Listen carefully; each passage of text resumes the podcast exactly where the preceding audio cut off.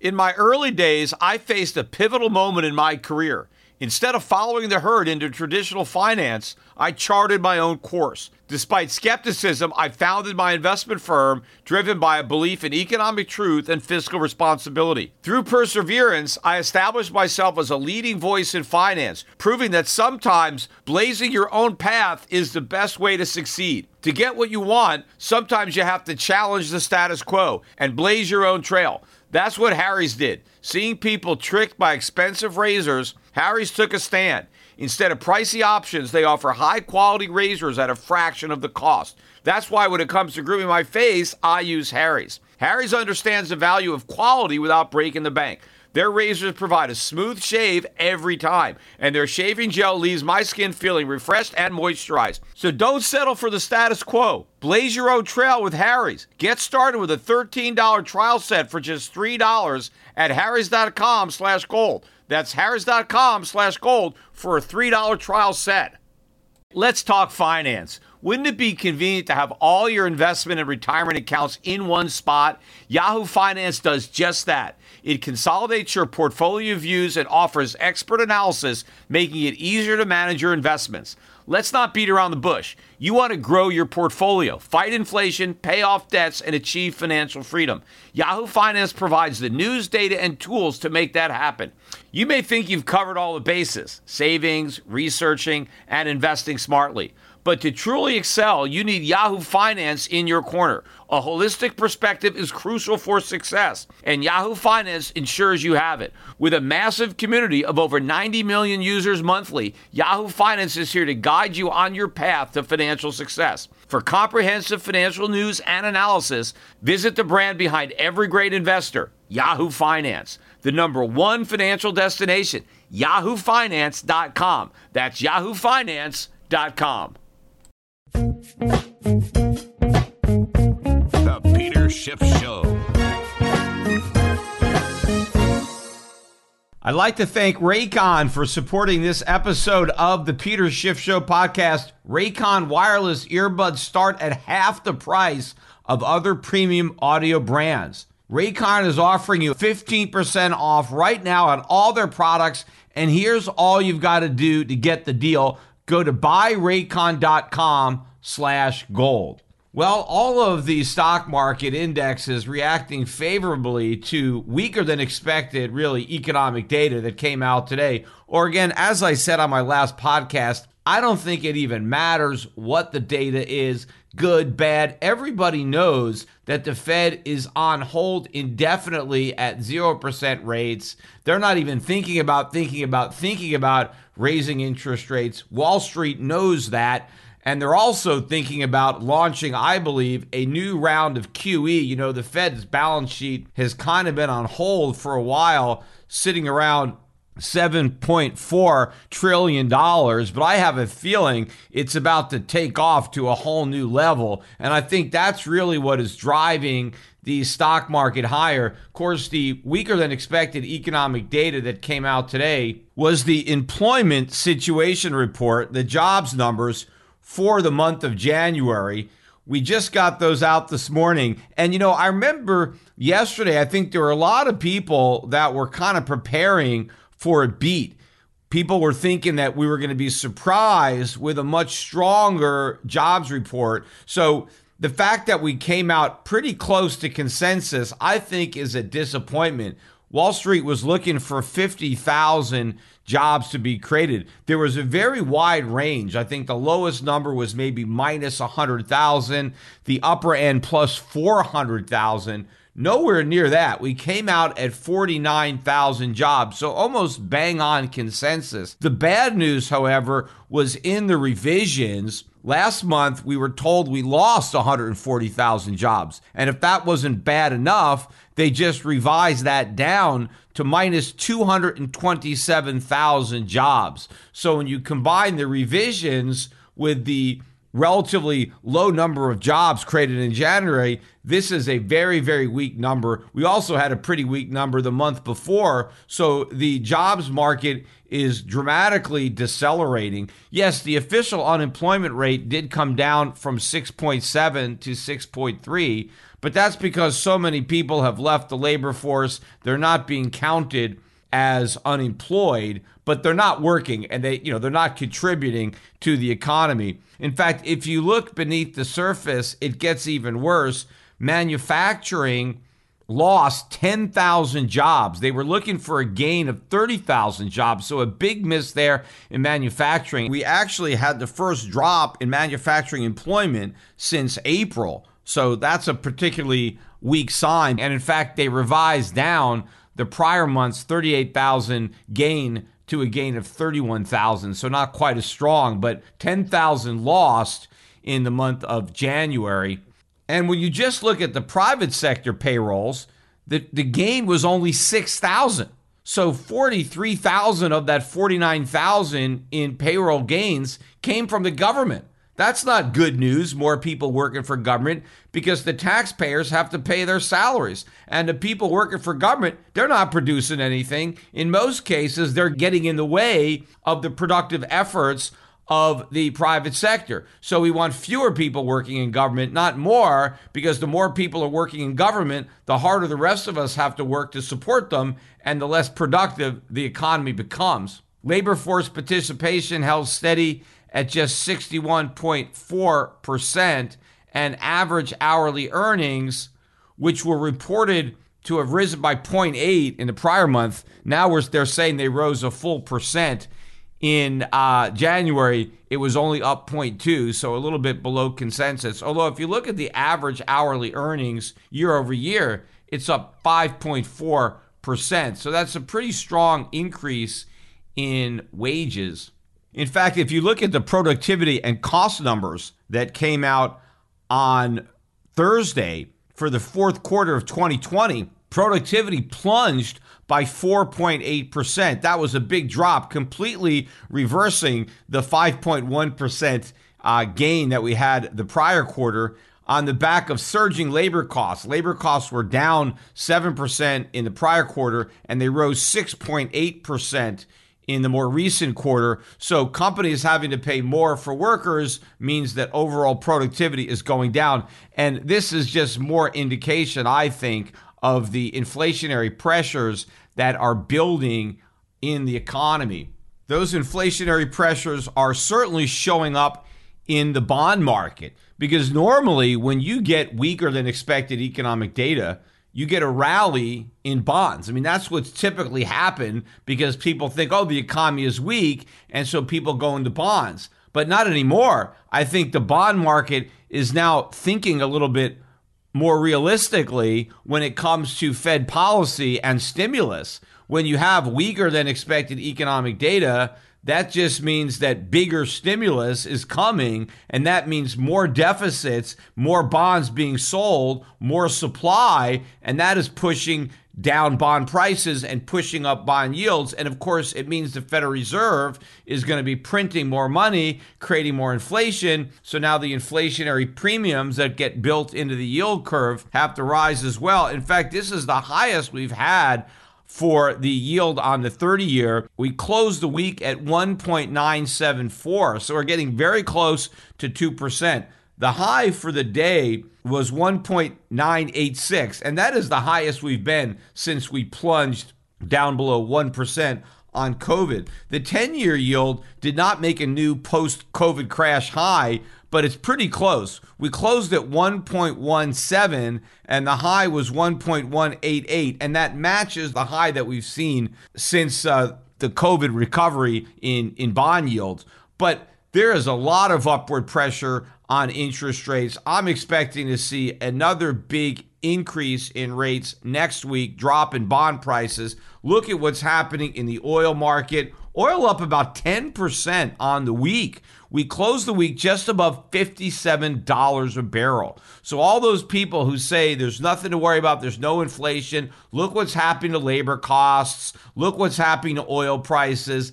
Bond yields are rising despite weaker than expected economic data. All of this smells like stagflation, but the market doesn't care because everything's on autopilot. Everybody is buying everything. The irony of it is one of the things they're not buying is gold. I mean, gold was up today by about $21. We finished at 1850, but that's on the back of Thursday's plunge. Gold was down about 40 bucks. It really got hammered early in the morning. And the catalyst was rising bond yields. I mean, this is what has been weighing so heavily on gold prices is the idea that rising rates are bad for gold. But people have to throw out that playbook. This is not going to happen. Rising rates are actually the most bullish thing that could possibly happen for gold because rising rates simply ensures that the Fed is going to have to print even more money in order to prevent yields from rising. Again, that is the box the Fed is in. We have so much debt, everybody is so leveraged, we have such a massive bubble in the stock market that the Fed can't let interest rates go up regardless of how much higher inflation rises. So they have to pretend there's no inflation or pretend it's not a big deal that we have more inflation because that's exactly what they want. And so they're going to ignore the inflation and it's just going to get worse and worse. And so the gold price should be going up on rising bond yields because all that guarantees is even more inflation. And in fact, the dollar is not getting much of a bid. It was up on the week, although it got clobbered today, which is something that you would expect on weaker economic data. But I think it's getting ready for another major leg down. It's just consolidating the last decline. You know, one bright spot for the week on gold and silver was even though the metals were down on the week, the gold and silver mining stocks actually finished the week positive. If you look at the GDX and GDXJ, we had slight gains on the week despite a decline in metal. Although silver prices did manage the week with slight gains. I mean, you would have thought there would have been a bigger gain with that orchestrated uh, semi short squeeze that was going on earlier in the week, but that whole thing got eradicated. But silver managed to get back into the black on the week today we finished with a 64 cent per ounce rise. Uh, silver, I think, at 26 and three quarters. So still looking very good uh, technically. Hopefully, a lot of the uh, the people from Reddit or Wall Street Bets uh, didn't get demoralized by the big drop following Monday's surge, and hopefully they're still holding on to whatever silver they bought. Now, I hope that's not the case for GameStop.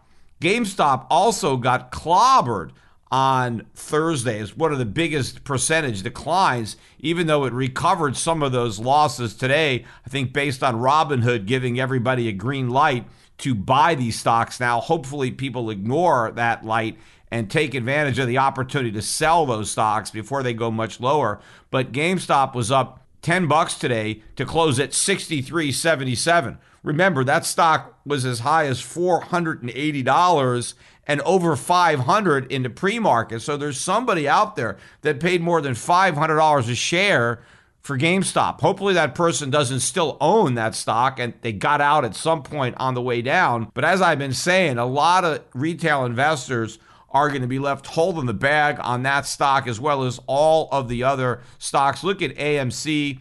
Uh, that one's down at 683. That one couldn't even hold on to its gains today. It had some strong gains intraday, but sold off and managed to close negative. That stock got as high as $20.36 on this short squeeze, and now, you know, closing the week at $6.83. Although, like I said, it wasn't just the little guys that were in on the short squeeze. I read that there was a hedge fund that made $700 million on GameStop. So they had a pretty big position, which I'm sure they were smart enough to liquidate into the squeeze. Unfortunately, a lot of the little investors are going to end up getting squeezed by the squeeze because they're going to be left holding the bag.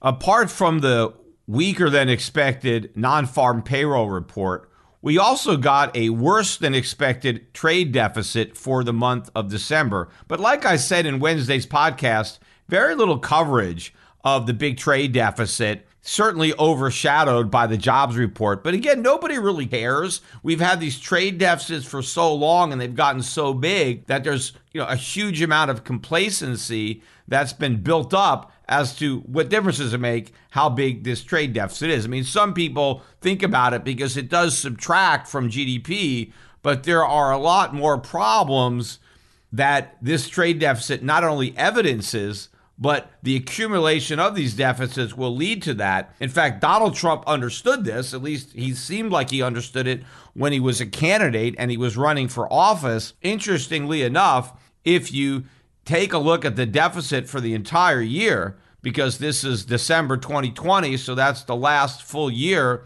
of the Trump presidency, the deficit for the entire year is the largest annual trade deficit since 2008, which was the last year of the George uh, W. Bush presidency. And what that means is that Donald Trump's last year, the trade deficit was larger than in any year under Barack Obama. So clearly, Trump did not make America great again. If the benchmark is winning on trade, if Trump won election based on a promise to fix our trade deficit, to revive our manufacturing sector, and now his last year in office is the worst trade deficit since Bush, and it's worse than any annual deficit under his predecessor. Clearly, his presidency was a failure. The actual number was 66.6 billion, rather an ominous triple six uh, monthly deficit that beat the 65.8 uh, billion that was expected. It was a little bit lower though than the prior month, which was revised up. It was originally reported as 68.1 billion, and now it's been revised to 69 billion. So the December deficit not quite as horrific as the November deficit, but still a huge number to cap off a huge year of red ink. And in fact, most of the stories, the few that there are that were written about the trade deficit, they all blamed it on COVID 19. They were talking about how COVID impacted our economy, slowed down the economy, and the result was a increase in imports and a reduction in exports except the whole world had COVID, right? It's a pandemic. It's not just an American problem. The whole world, Europe, Asia, everybody is dealing with COVID 19. And so you can't blame our trade deficits on COVID because, by definition, if we ran bigger trade deficits, other countries that also have COVID ran bigger trade surpluses. So if COVID causes you to import more and export less,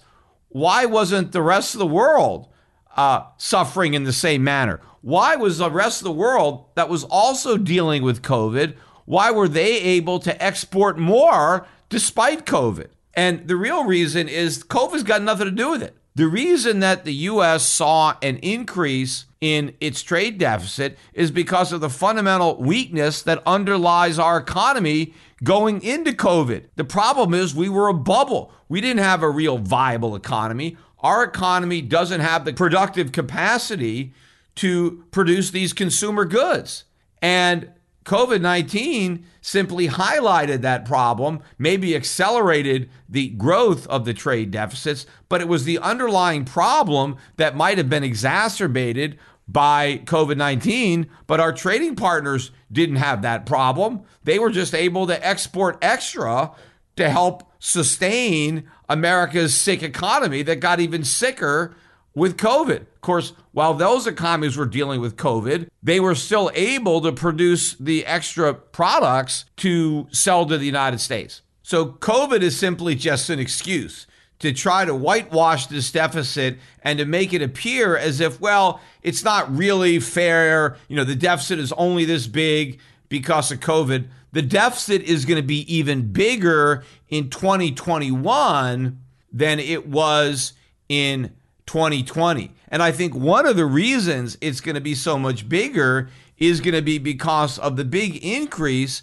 in the price of oil. As a public person, I am hyper aware of safety and security. Delete Me finds and removes any personal information you don't want online, and it makes sure it stays offline. Delete Me is a subscription service that removes your personal information from the largest people search databases on the web, and in the process helps prevent potential ID theft, doxing, and phishing scams. Sign up and provide Delete Me with exactly what information you want deleted, and their experts will take it from there. Delete Me sends you regular personalized privacy reports showing what information they found, where they found it, and what they removed. Delete Me isn't just a one time service. Delete Me is always working for you, constantly monitoring and removing the personal information that you don't want on the internet. So take control of your data and keep your private life private by signing up for Delete Me. Now at a special discount for my listeners. Today, get 20% off your Delete Me plan when you go to joindeleteme.com slash gold and use the promo code GOLD at checkout. The only way to get 20% off is to go to joindeleteme.com slash gold and enter code GOLD at checkout. That's joindeleteme.com slash gold, code GOLD.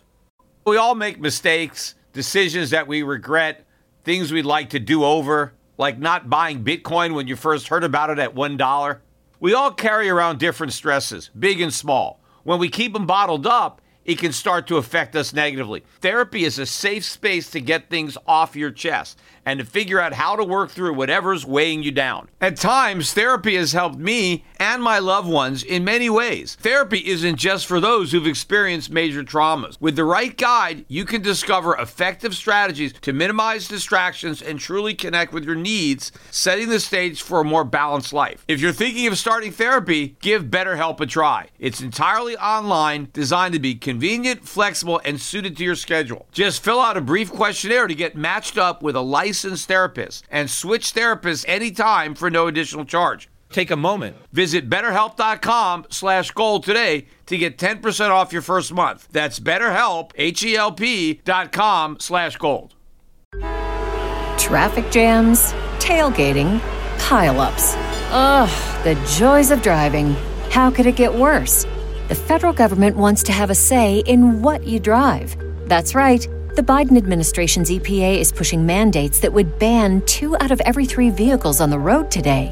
Don't let Washington become your backseat driver. Protect the freedom of driving your way.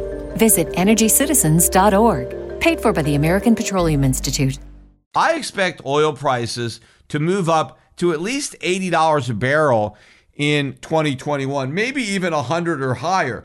We're at 57 now, but I think we're going to go much, much higher. And I was going to talk about this on Tucker Carlson yesterday. And as I mentioned on Wednesday's show, you know, you never know with these shows. They have a history of canceling last minute, which is exactly what happened with, with Tucker Carlson. In fact, an hour before they canceled it, they were all good to go. They were asking me for talking points, and I tweeted out that I was going to be on Tucker Carlson when I was pretty sure that I was going to be on based on the emails that we were exchanging with the producer to kind of home in the talking points. And then about an hour after I put out the tweet, that I was going to be on, the producer emailed and said, unfortunately, you know, the, the show was so packed tonight that we don't have time to really get into this topic. And they asked if they could reschedule for next week. Uh, Tucker's not uh, working tonight, so Friday wasn't uh, a possibility. So I told him, sure. I mean, my uh, calendar is open, so hopefully they will rebook and hopefully they won't cancel. I'll actually make it on to the show. Maybe the third time will be the charm for me because the first time I actually taped the interview, they had it and they just didn't run it. And then this time, you know, they canceled it before we did it. It was going to be live. But my point on oil is that we're going to have to import a lot of expensive oil in 2021. You know, for a while, America's domestic production uh, was helping to keep our trade deficits down because we weren't importing as much oil as we had in the past because we had this fracking boom that was making us more energy independent. And so that helped to mitigate the trade deficits.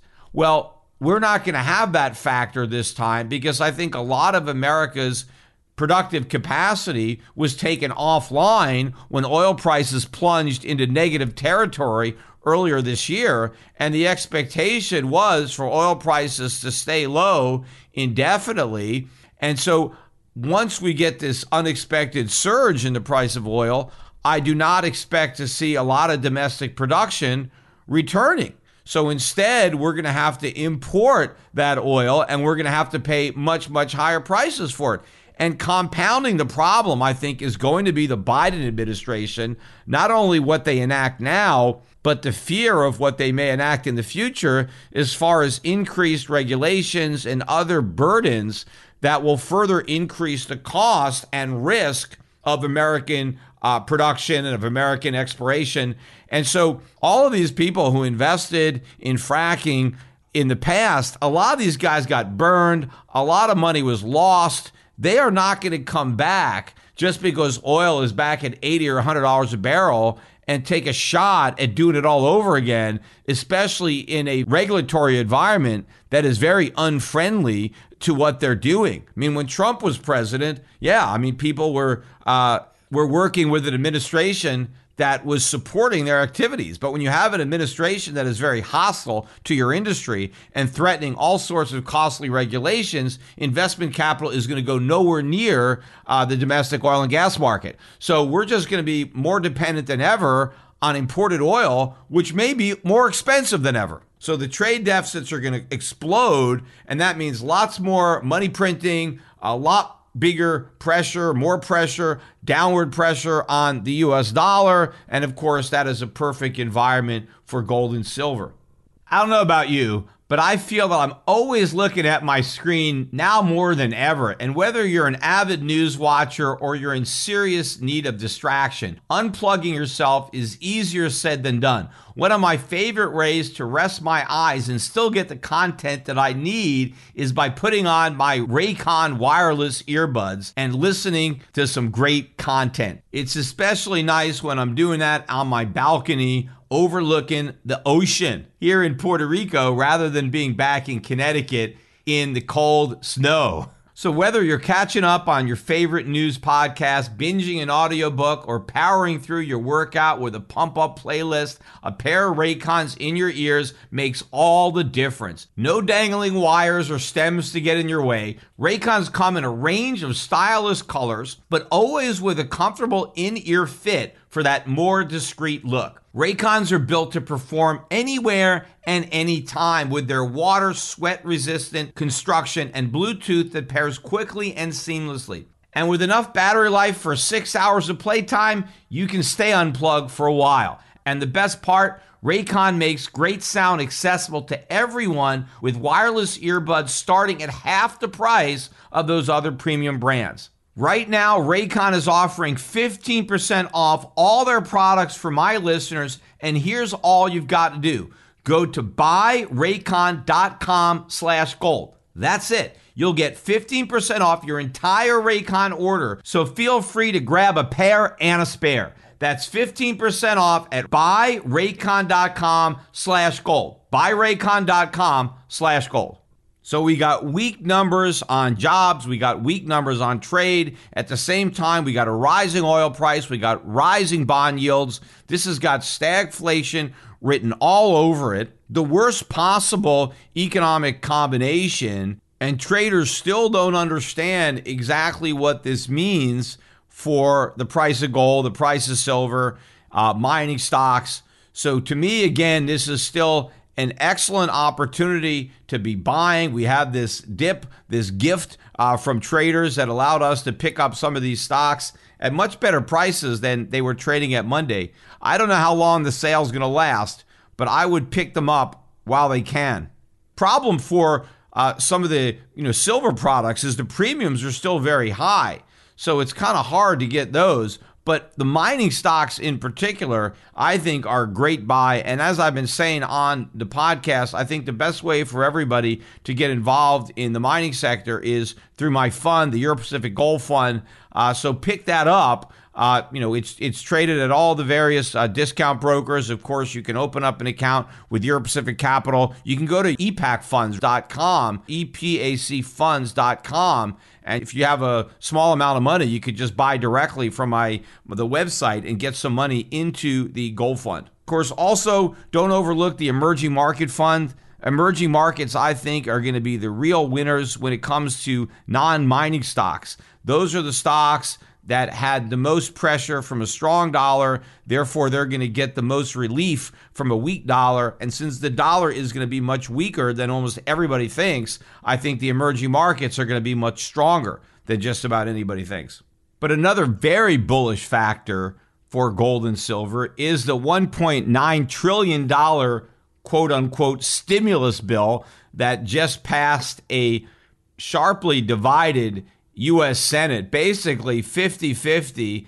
The bill split directly on party lines 50 Democrats voting in favor of the stimulus, 50 Republicans voting against it, which means the vice president was able to break the tie in favor of the Democrats. And so the stimulus passed without a single Republican vote.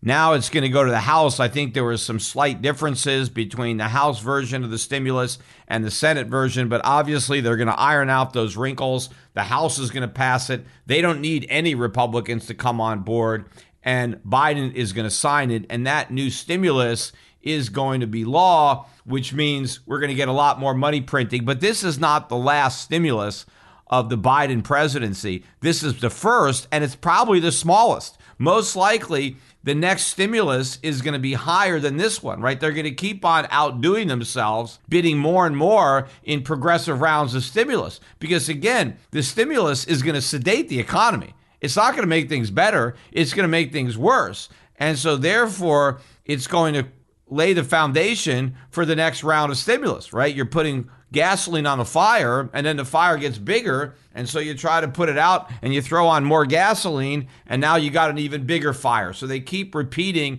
the same process but what should really be scaring the markets when it comes to inflation and the bond market is look at Mitt Romney. Uh, Mitt Romney now is basically throwing his uh, hat in the ring when it comes to giving more money to families who have children. He even proposed that families that have children get paid $4,200 for each child they have. This is per year uh, under the age of six. And I think between six and 17, so under 18, uh, above six, it's reduced to $3,000 a year. But that's a tremendous amount of money to send out to families, especially if you have families, three, four, five kids. That's a lot of money per family. Now, I think Romney is proposing uh, doing away with some other programs in order to fund this, but I'm sure that that stuff is not going to fly with a lot of the Democrats. But the fact that he's already coming on board with more money to families, and it's not means tested, I don't think. It's like, hey, you get this uh, maybe if you're really rich, it gets phased out. I'm not really sure what the details are, but you don't have to be unemployed or anything. Uh, so this is all sorts of money uh, that the government doesn't have. Uh, that it's going to be printing and giving to families. Of course, you know, it creates a very big incentive for people to have kids in the first place. It also creates an incentive for people to lie and pretend they have kids that they don't actually have. Uh, you know, there's so much fraud in every program. I mean, people can easily exaggerate uh, the number of kids they have. I know they're supposed to have social security numbers or, or something like that, but I'm sure there are a lot of people claiming dependents uh, that don't actually exist. But this is just moving us closer and closer to this whole concept of universal basic income that people just need to be given money uh, and you know as some kind of birthright. I mean, why should people who don't have any children at all? Why should they be taxed to subsidize people who have children? I mean, people who don't have any children, uh, they give up a lot when it comes to uh, all of the joy and all of the benefits uh, that children bring to your life. But if if they're not going to have any children, if that's their decision, why are they being taxed to support other people who have made a decision to have children. Look, you're supposed to have children when you can afford to support them, when you can afford to take care of them. I mean, you can't just have children and then demand that the government uh, take care of your kids or the other people take care of your kids. People have to be responsible. You bring children into the world when you have the means of providing for them because that's your duty. As you have children, you got to support those kids. You're supposed to educate those kids. You're supposed to make you know, good citizens out of those children. That's kind of a responsibility that you have to society when you make a decision to bring a child into the world. You know, it's not like, hey, I decided to have a child, so it's up to society to support my kid. The government has to take a gun and put it to the head of my neighbor and say, hey, your neighbor just had some kids, so now we're going to take some of your money uh, to help uh, support those children. I know people say, oh, it's heartless. You know, people, everybody should have a right to have kids, whether they can afford uh, to raise them or not. No, you don't have that right. There's nothing in the Constitution that says people have a right to children. You know, you have a right to have the children that you are able to support. You can't just demand other people support your children. That's like pushing other people into a life of involuntary servitude. Hey, I decided to have kids, so now you have a burden, you have a responsibility uh, to support those kids. No, the people who have that burden, the people who have that responsibility are the parents that bring that child into the world. They're the ones that have the obligation to support and raise and educate that kid. We should not be socializing these responsibilities, turning them over to the state. Of course, we've done that and it's created a disaster. Of course, one of the biggest disasters is in education because once upon a time, Americans were responsible for educating their own children. And when that was the case, children got great educations. But when we turned over that responsibility to the government, or the government basically usurped that responsibility, they're doing a horrible job. Now our kids are learning nothing. Our kids are being indoctrinated. Kids are graduating high school functionally illiterate. And then they go on to college, even though they had no business graduating high school. Which brings me to the next topic that is all over the news now that should be scaring the hell again out of the bond market, out of the US dollar. It should be driving lots of people into gold. And this is the student debt forgiveness. Now there's a lot of talk about Biden signing an executive order because I guess he can't get all the Democrats uh, to come on board with the massive student debt relief. Maybe it's Joe Manchin that said he's not going to sign on to it. And I don't know that any of the Republicans would go for this. But the pressure coming from Elizabeth Warren and AOC and Bernie Sanders is for $50,000 of student debt forgiveness per person, which would wipe out all of the student debt because the average guy that has student debt or gal has less than 50,000. So for most people, the slate would be wiped clean and they would be completely out of debt. Now, obviously, there are a lot of other people, if they have 100,000, 150,000, well, a good chunk of their debt would be wiped out, but they would still have some debt left, although I doubt they would uh, pay it because they're going to figure, well, if they forgave 50,000, maybe they'll forgive more. In fact, the moral hazard of this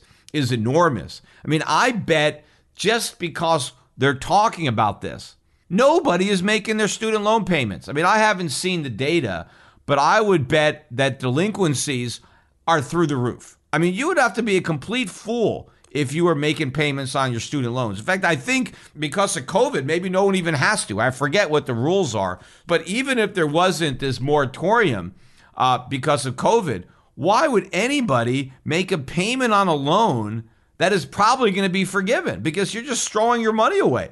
I mean, you might as well keep that money for yourself and buy something because then you're diminishing uh, what you're going to get. Let's say you have $40,000 in student loans. Why would you want to reduce that by making a payment? Why would you want to bring it down to 39,000 or 38,000 because it's all going to get forgiven. So you want to have as much debt forgiven as possible. So no one's going to make payments. In fact, what if there are some people that were going to pay cash to go to college? They're not going to do that now, right? Let's say somebody saved up money to put their kid through college. They'd have to be a complete fool to actually write that check. Why buy something that you're probably going to get for free? Even the possibility that you're going to get it for free, you'd have to be a complete fool to pay for it. So now demand for student loans is probably just going to go off the charts because now a lot of people who were not going to take out the student loans because probably a lot of parents didn't want to saddle their kids with student loans. So they saved up money so that they can pay uh, for their kids to go to college. Well, they might as well just use that money now, just spend it, right? Add on to your house, buy a vacation house. Why would you take your college money and actually use it for college? when your kid can go out there and borrow money and the loan's going to be forgiven. You don't have to worry about your kid being saddled with debt because the government is going to unsaddle them. The government's going to forgive it. So this is just massive moral hazard that guarantees that the total amount of student debt is going to surge. So it ends up costing the government a lot more than they think because once they start forgiving student loans, a lot more students are going to take on a lot more loans on the expectation that they're not going to have to pay it back. And of course, the other part of this moral hazard that nobody seems to understand is the colleges and universities. I mean, these guys are loving this whole idea of student debt forgiveness. I mean, they're going to be the biggest winners uh, if debts are forgiven because if you understand the dynamics, right, that are at play in college uh, tuition, the reason that tuition is so high is because the government guaranteed and then issued directly all these student loans. Without all these student loans, kids wouldn't have all this money to pay these sky high tuitions. So tuition would be much lower. Colleges would be under competitive pressure to keep their product affordable so they would still have customers, which is the way things were before the 1960s when the government got involved with guaranteed student loans. But once colleges knew that students could borrow a lot of money, well, then that enabled them to really raise tuition. And of course, you know, they, they were competing with each other based on other factors how nice their dorms were, what their gym facilities were like, or extracurricular activities, or there were all sorts of things that students wanted, and they didn't care how much they cost because they were borrowing the money from the government. And so this enabled the students to pay a lot more for college, and this enabled the colleges to charge a lot more. And it was a self perpetuating spiral because as the loans drove up tuitions, the government simply said, okay, we need to increase the size of the loans because college is getting more expensive, not realizing that it was the loans that were making it expensive. And so then they increase the size of the loans that they guarantee. And the response is that, well, colleges raise tuitions again because the, the students have the ability to borrow even more money. Well, this is going to send that moral hazard into overdrive because when the students thought they were going to have to repay the loans, they probably had a little bit of a hesitancy with respect to how much they borrowed. I mean, they'd have to think, gee, when I graduate, I'm going to have all this debt. I'm going to have to pay this money back. So they might have been a little bit reluctant to really run up the amount of debt. You know, maybe some of them even had part time jobs, you know, to try to pay for some of the college on their own because they didn't want to have too much debt, right? So there was some pushback based on the prospect of eventually having to repay this debt after you graduate. But now that students are being conditioned to believe that they're not going to have to pay back the loans, it doesn't matter that the loans are going to be forgiven. Well, now who cares how much you borrow? It doesn't make a difference. Nobody's going to give a damn about how much debt they run up if they know they're not going to have to repay it. And if the colleges know this, which they will, well, then they have an even greater incentive to raise tuition you know, and help the kids borrow the money. And even if one of their potential, you know, students says, well, you know, your tuition is you know, fifty thousand dollars a year. I mean, I don't want to graduate with two hundred thousand dollars a day. Oh, who cares about that? You the government's going to forgive it. They're not going to let. They're not going to let you be stuck with all this debt. Don't worry about the debt. You're not going to have to pay that back. Just think about how much fun you're going to have for the next four years at this great college. You know, with all this great stuff that we're throwing in there, right? You're, we're going to really make your life fantastic. We're going to throw in all sorts of goodies to increase your college experience, yeah, it costs a lot more, but who cares? You're not going to have to pay for any of it. It's all free, right? So this makes it really easy for the colleges to charge even more money. But the other thing that everybody overlooks, and I've talked about this before on the podcast, is the negative economic effects that will result from the debt forgiveness people like Elizabeth Warren and AOC, they just focus on what's the obvious good part about this, right? They focus on all these young people that are no longer going to have to make payments on their loans, right? So now all that money that used to be used to repay the loan, well, now they have that money to do other things with. They can spend it, they can take vacations, they could buy more stuff. Maybe they can buy that nice car, or maybe they can use that money to pay a higher rent, move out from uh, their parents' basements. Maybe they can actually qualify for a mortgage to buy a house because they no longer have that debt, right? A lot of times the banks look at your student loans. I, you can't borrow more. You can't get a mortgage. You got so much college debt. We'll wipe out that debt and the obligation to make payments and service it. Now all of a sudden you're better credit risk. So maybe more young people will be able to buy homes. So they focus on all this extra spending that's going to be in the economy. And oh, that's obviously good. But they don't understand the source of all that spending. Because basically, it's as if the Federal Reserve just printed up a bunch of money and gave it to all these students. Because when the government funded all of their education, the government created that money and gave it to the students to buy tuition. But now the students have to repay that money to the government. And so the money supply that expanded when the students were going to college ultimately contracts after they graduate and those loans are repaid. So repaying the loans is deflationary because the students are sending money back to the government that the government initially sent to them. But now the government is telling the students, hey, all that money we loaned you to go to college, you don't have to pay it back. You get to keep it. And by the way, it's tax free, right? You're not even going to have to pay income taxes on the fact that all that debt has just been forgiven. So this is basically like all this new money, right? Because now all these kids are going to be spending money on stuff that they used to spend on nothing. When they were repaying their loans, right, the government was just getting this money back. Because remember, the government has directly issued a lot of these loans, and now the government's not going to get its money back. So the taxpayers take this hit, but now there's all this money that's in circulation that wouldn't have been in circulation if it was being returned to the government. So now you have all this demand in the economy, but you don't have new stuff, right? There's not more products being produced, there's just more money being spent. So this is inflationary.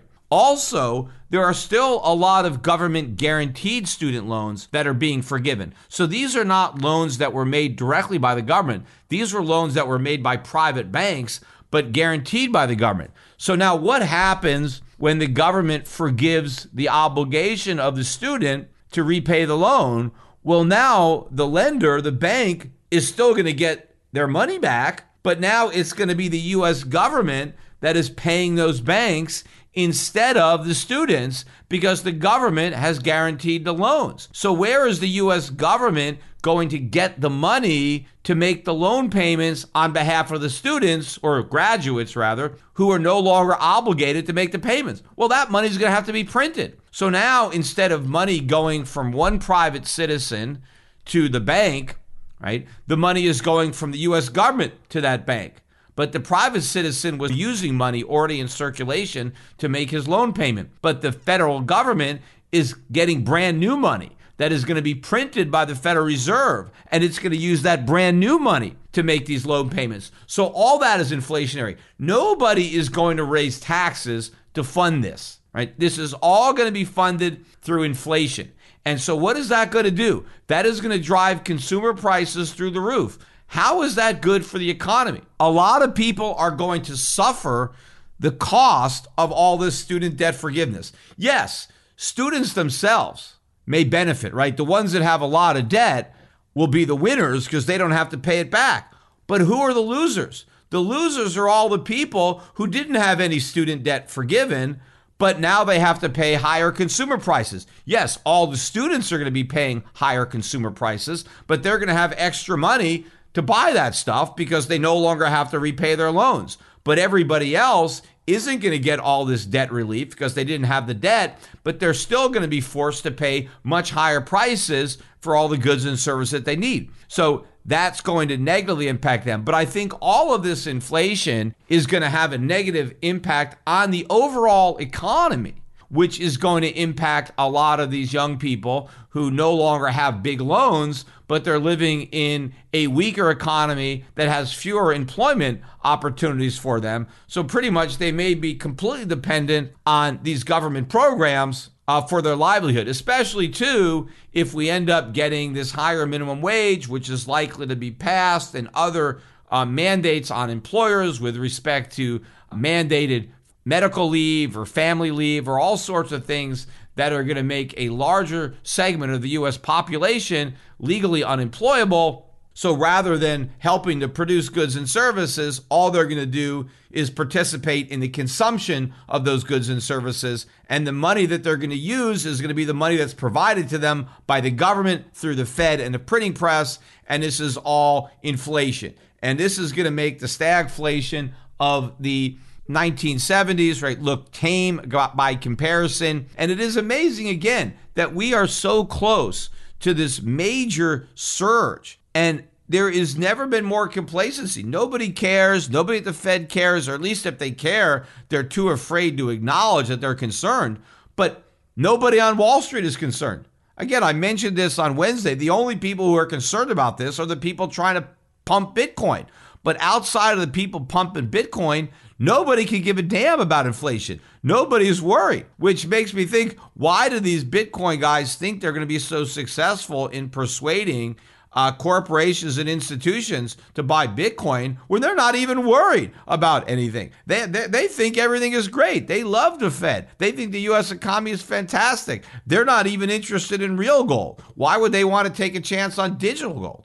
But if you recall the environment leading up to the 2008 financial crisis, nobody was worried, nobody was concerned, everyone was complacent. And then when they got completely blindsided by events that should have been obvious, right? Oh, nobody could have predicted this. Nobody could have seen this coming. Well, remember, it's the same crowd, the same people who are oblivious to what should have been so obvious leading up to the 2008 financial crisis are even more oblivious to an inflationary crisis, to a dollar crisis that will be even worse than the financial crisis and is probably just as close, yet they still can't see it. So the opportunity is to position yourself for the outcome that nobody expects because that's where you get the biggest return. You know, one of the reasons that GameStop was able to rise as much as it did is because very few people expected something like that to happen. Well, very few people expect a dollar crash. I know there are a lot of people who expect the dollar to decline, but there's a big difference between an orderly decline and a crash. And a lot of people think gold might rally. There's a big difference between a small rally and the meteoric type rise that I think is going to happen. Remember, 1970s, the price of gold went from $35 an ounce to 850. Think about the magnitude of that. I know that, you know, if you want to compare that to Bitcoin, it doesn't sound like much, but it's actually a much bigger move when you think about the market cap that gold represented at that time and how much more important gold was to the global economy. Bitcoin is a sideshow. Bitcoin doesn't matter, but you get a 5x move, a 10x move in the price of gold. That is a game changer. I don't even think the fiat monetary system could survive that big an increase in the price of gold because what it really is is a massive decrease in the value of fiat currencies. I mean, no one cares about the relationship between the dollar and Bitcoin. It doesn't matter how many dollars you need to buy a Bitcoin because nobody needs a Bitcoin. But it makes a big deal about how many dollars you need to buy an ounce of gold, especially when you look at all of these central banks that are holding gold in reserve. None of them are holding Bitcoin in reserve, so it doesn't matter, but they're holding gold. And when gold really starts to move up in relationship to the dollar, that puts a lot of pressure on other central banks that don't have a high enough allocation to gold in their reserves to buy more. And the more gold central banks buy, the more dollars they're going to sell to buy it, which means the less relevant the dollar becomes in the global economy. And the closer we are to the dollar losing that reserve currency status and this whole dollar hegemony coming to an end and America's ride on the global gravy train ending with it.